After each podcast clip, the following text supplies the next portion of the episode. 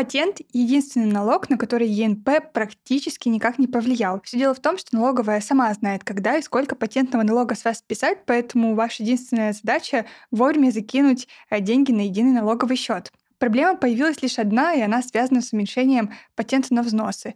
Поэтому в этом выпуске я, Маша, эксперт из Эльбы, собираюсь с ней как следует разобраться.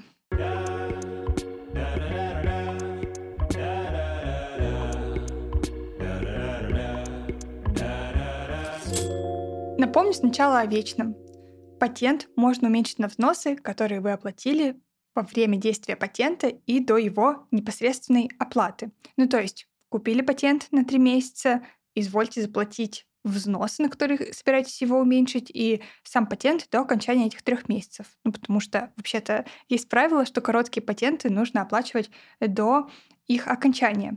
Если мы говорим о длинных патентах, которые длиннее 6 месяцев, то там оплаты у нас идут в два захода, логика точно такая же. Заплатить взносы а, нужно до непосредственной оплаты одного из платежей по патенту. Помимо этого, на патенте еще подают специальное уведомление на уменьшение, в котором вы должны показать, насколько вы собираетесь уменьшить патент, и таким образом вы обоснуете ваш неполный платеж по патенту. Например, на УСН такого уведомления не подают, потому что там есть декларация, и она выполняет эту функцию. А на патенте декларации не подают, поэтому вот придумали это специальное уведомление на уменьшение.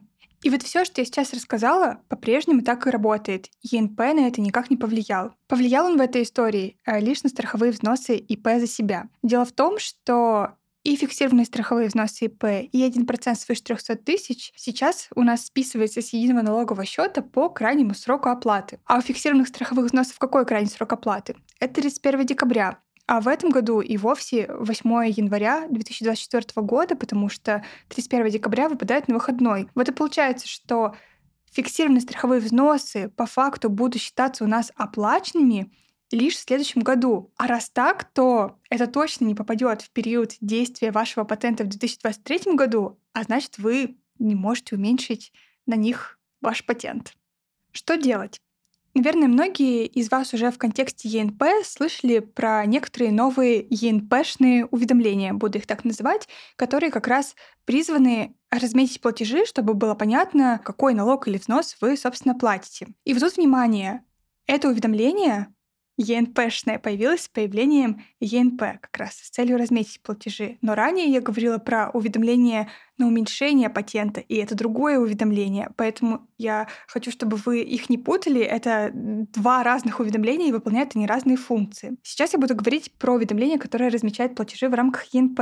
В общем-то, раз придумали это уведомление, почему бы не подавать его при оплате взносов в середине года, ну, чтобы налоговая понимала, что вы платите взносы, и вы могли уменьшить на них свой патент. На самом деле это абсолютно бессмысленно, потому что главная функция у уведомлений именно разметить платеж. Но спишется платеж в любом случае по крайнему сроку оплаты, а не по факту подачи этого уведомления. Именно поэтому налоговая в начале года говорила не подавать уведомления на оплату фиксированных взносов ИП. Фух, вот достаточно, мне кажется, я сейчас нагнала драмы, да, но сейчас будет облегчение, потому что есть целых два способа, э, чтобы это разрешить, чтобы все таки у вас получилось уменьшить патент на какой-либо вид из взносов.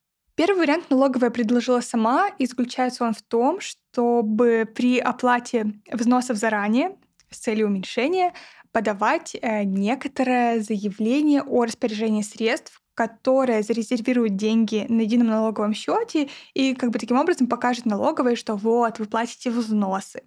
А, она по заявлению эти взносы на самом деле не спишет с налогового счета, а лишь зарезервирует. Поэтому э, заявление это на самом деле не то же самое, что уведомление, которое придумали в рамках ЕНП. Но еще раз напоминаю, это не то же самое, что уведомление на уменьшение патента. Сейчас вот в нашем ролике целых три вида каких-то доп. документов, которые помогают платить нам обычные налоги, которые раньше были не нужны. Извините. Давайте на примере, короче, разберемся, чтобы было понятно. Предположим, э, что вы хотите уменьшить первый платеж по годовому патенту на 2023 год. Что вам нужно сделать? Первый платеж нужно когда оплатить? В течение первых 90 дней. Поэтому до 31 марта вам нужно оплатить взносы. В этом варианте вы оплачиваете взносы именно по единым реквизитам, по вот этим единым КБК, которые просто попадают на единый налоговый счет и ничего из себя не представляют. До 31 марта вам нужно подать также заявление о распоряжении, о котором только что говорила, которое зарезервирует деньги на ЕНС. Также до 31 марта вы должны подать уведомление на уменьшение, которое вы раньше и подавали на патенте, чтобы показать, что вы платите меньше патента, потому что вы уменьшаете его на страховые взносы. Но тут ничего нового, вы это и раньше делали. И вот только после этих трех действий вы можете э, спокойно заплатить свой уменьшенный патент по единым реквизитам. Четыре действия получается у нас, да. Что еще важно сказать про этот способ, а, так это то, что если у вас на едином налоговом счете в какой-то момент образуется отрицательное сальдо, то налоговая пойдет его погашать из ваших вот этих резервов, которые были взносами, на которые вы уменьшаете налог. И тогда у вас будут проблемы с тем, что налог уменьшен неправомерно, потому что в резервах недостаточно средств. Поэтому единственный совет тут не допускать, чтобы у вас на едином налоговом счете образовывался минус. Всегда за этим следить. А, лучшего ничего не предложу, к сожалению.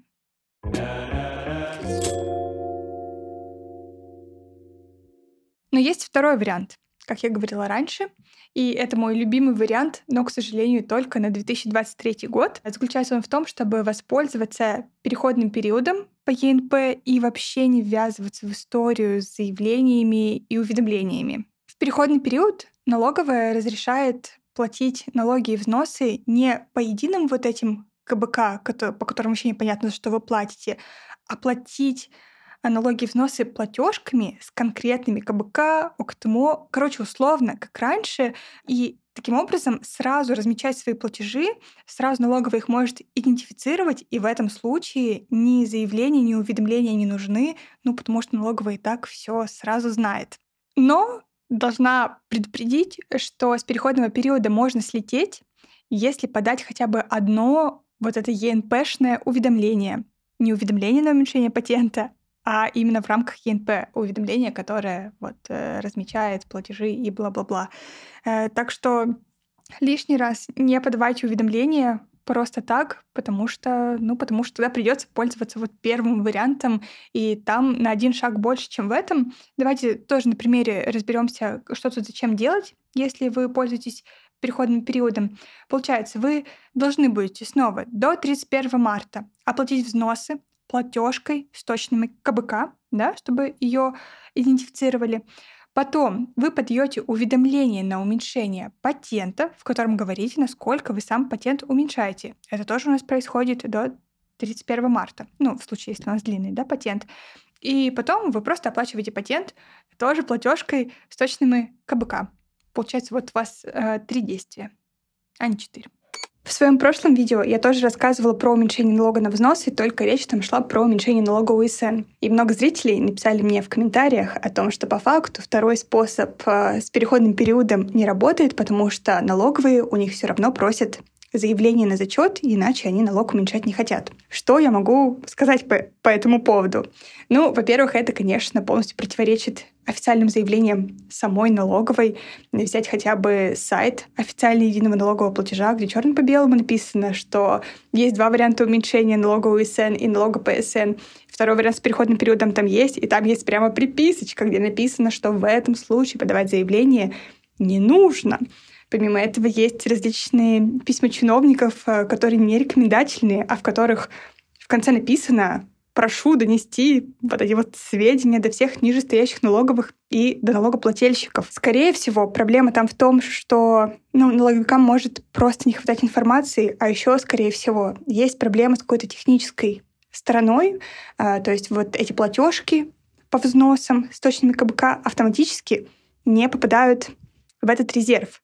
Но это не значит, что это ваша ошибка. Это значит, что институт э, единого налогового платежа пока не совершенен. И на самом деле налоговики э, могут вручную вот эти платежи вставлять в резерв. У нас такие случаи были, пользователи с нами делились тем, что налоговики понимали, что это неправильно, и шли навстречу и как-то там в программе эти платежи размечали. Я понимаю, что многие из вас вообще не хотят в этом э, разбираться, поэтому, наверное, я скажу, что у каждого из вас сейчас есть два варианта. Первый вариант — просто сделать так, как говорит налоговая, подать заявление о зачете. Ничего страшного, на переходном периоде это можно сделать. Вы с него не слетите, если подадите заявление. Только уведомление может вас с переходного э, периода вышвырнуть.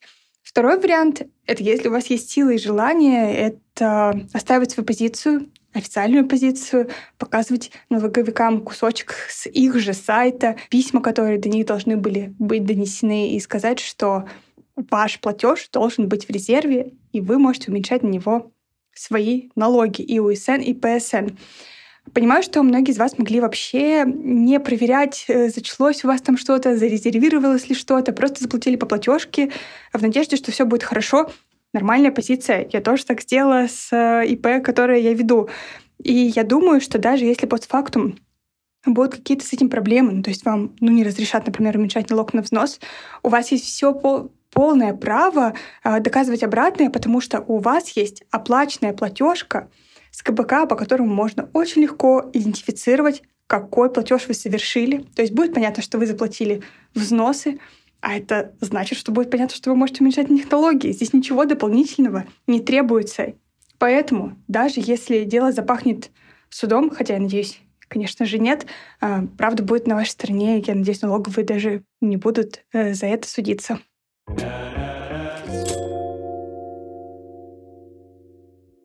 Эльба на 2023 год выбирает именно второй вариант, как я уже сказала, потому что пока он прозрачнее и проще. К 2024 году мы, конечно, подготовимся и тоже сделаем уведомление. А уведомление, которое на уменьшение патента, да, которые мы всегда подавали, мы в Эльбе тоже уже давно подаем. У нас это устроено так, что есть задача по оплате патента, и в этой задаче сразу формируется платежка на оплату патента, и тут же отправляется уведомление, если у вас есть электронная подпись. То есть это какое-то даже одно действие, я бы сказала, а не парочку, если вы работаете в Эльбе. Возможно, вы могли слышать, что уведомление на уменьшение патента нужно подавать за 20 дней до его оплаты. Но это лишь рекомендательное что-то, не знаю, в законе это не прописано, и это сделано именно для тех случаев, когда человек может ошибиться в заполнении уведомлений, и вот чтобы у него как бы было время его исправить. Так как Эльба точно готовит правильные уведомления на уменьшение, э, мы вместе с оплатой патента его и формируем, то есть это может быть не за 20 дней вообще до срока оплаты, и это норм, это хорошо,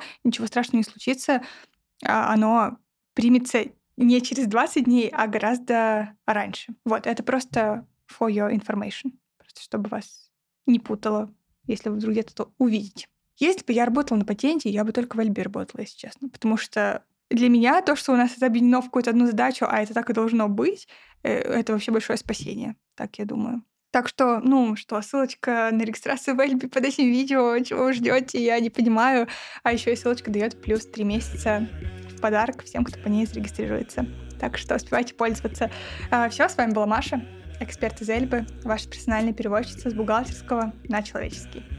Пока.